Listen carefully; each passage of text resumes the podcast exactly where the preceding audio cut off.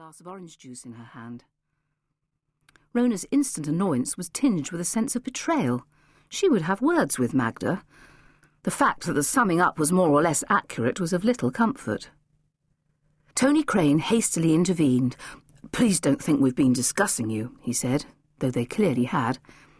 It's just that someone mentioned your articles in Chiltern Life. Magda told us she knew you, and that while writing them you'd solved a murder, and the killer proved to be someone she knew. Over the last months, Rona had been researching the history of Buckford, the county town, whose octocentenary was imminent. When she made no comment, Crane added, There's a souvenir binder for them with this month's edition. How many are you planning to do? About half a dozen, I think. Each on a different aspect? That's right. I've done most of the research now. It's just a question of writing it up. I enjoyed the one on the town's earliest beginnings. It must be absorbing, digging out all the facts and so on. It is, yes. He hesitated. Will the murder feature in any of them? No, said Rona shortly. It isn't relevant. Zara moved impatiently, and they both turned to her. Her eyes were on Rona, and there was sudden tension in them. Do you ever do research just for interest, with no thought of publication? Rona gave a short laugh. I'm not that high-minded. As any journalist will tell you, everything is grist to the mill. It's how we make our living, after all. But say you were paid for it, Zara persisted. Then you wouldn't be out of pocket, but it would remain a, a private commission. Tony Crane said smoothly, There's something we'd like to find out, and we were wondering if, with all your contacts and so on, you might be able to help. Rona shook her head. That's not my brief, I'm afraid. But there are agencies you can approach. So you wouldn't help unless you could publish the results? Zara pressed. That's not quite, Rona began, but Zara was pursuing her line of thought. I hadn't thought it through, but I suppose... Look, we can't discuss it here. Could we meet somewhere so I can explain more fully? Rona hesitated, not wanting to become involved, and Zara, possibly misinterpreting her reluctance, added contritely, I'm sorry if I was tactless just now about your lifestyle. You asked what Magda has said, but it came out wrong, not at all the way she put it. Rona smiled. It was fair comment, she conceded. Then could we meet for coffee? I really think our project would interest you. It sounds most mysterious. What does? Gavin had come up and slipped an arm round Rona's shoulders. In the other hand he held a bottle of wine, from which he topped up Tony and Rona's glasses. Zara flushed again. Just something I want to discuss with her. Well, any mystery you need solving, Rona's definitely a girl. He squeezed her shoulder. Now, if these two will excuse us, I'd like you to meet someone who'd make an ideal subject for one of your biographies. Zara said quickly, Oh, but we... Rona extracted a card from her bag and handed it over. Give me a ring, she invited, and allowed herself to be piloted across the room in the circle of Gavin's arm.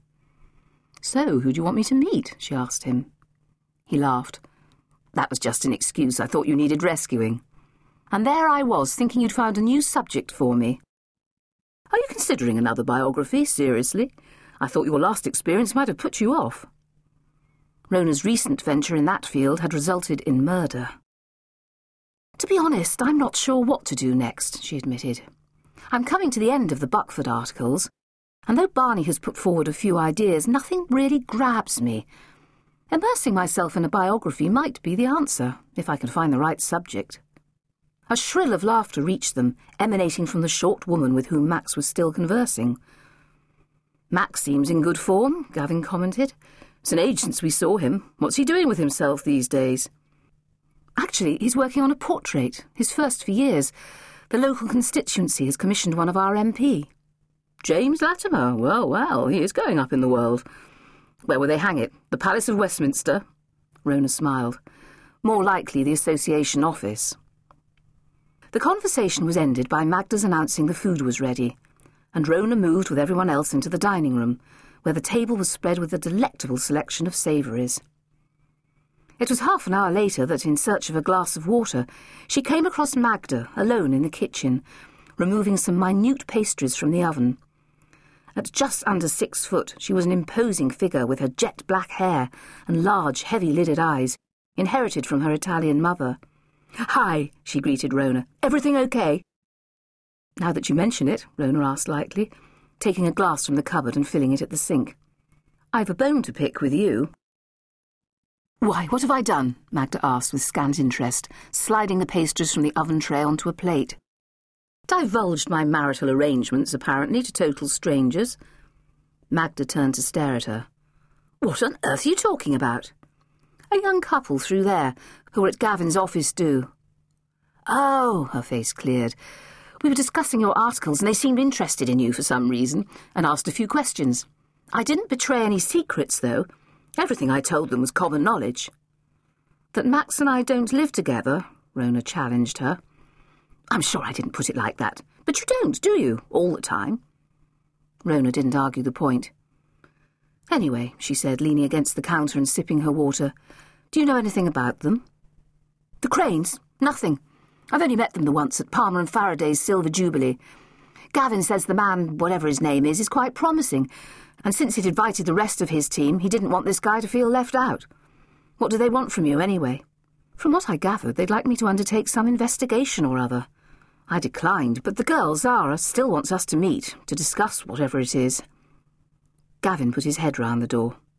Sorry to break up the tete-a-tete, but I thought you were bringing the sausage rolls. Magda picked up the plate. Just coming, she said. So, what's the verdict? Rona asked Max as they drove home. Not bad as these things go, but give me a dinner party any day, where you can sit down in comfort instead of standing around all night like a spare part. Not to mention having to cope with a glass while balancing food on those flimsy plates. Nevertheless, you seemed to be enjoying yourself, she said dryly. Did you by any chance speak to that young couple? No, I didn't come across them. Why? They want me to look into something for them. I was pretty discouraging, though. With luck, I shan't hear from them again. Incidentally, Magda told them we don't live together. He gave a short laugh. Ha! There's friendship for you. Did you disabuse them? No, I didn't see why I should explain myself to strangers. Anyway, as Magda pointed out when I tackled her, it's partially true. You do sleep at Farthing's three nights a week after your classes. Because when I didn't, you'd either gone to bed by the time I came home or were burning the midnight oil, meeting deadlines. I know that, and you know that, and so does everyone else that matters. And, Rona reflected privately, the space given by the arrangement made their marriage all the stronger. Max grunted and drew into the curb, thankful to find a space almost opposite the gate. The tall Georgian houses in Lightbourne Avenue were not blessed with garages, and Rona's car was kept in one of a custom-built row in an adjacent street. Being so near the centre of town, she seldom used it anyway. Although the day had been warm, the night air felt chill as they walked together up the short path to the door. Gus, their long-haired retriever, was awaiting them in the hall, and Max resignedly took down his lead. I won't be more than ten minutes, he said, and went back down the steps, the dancing dog at his side. Rona went down to the basement kitchen and laid the table for breakfast. The clock on the wall showed 11.30, but she felt wide awake. Beyond the glass door, the patio garden lay hidden beneath the reflection of the kitchen, its bright yellow walls giving the impression of sunlight. She leaned her head on the glass, watching her doppelganger copy her.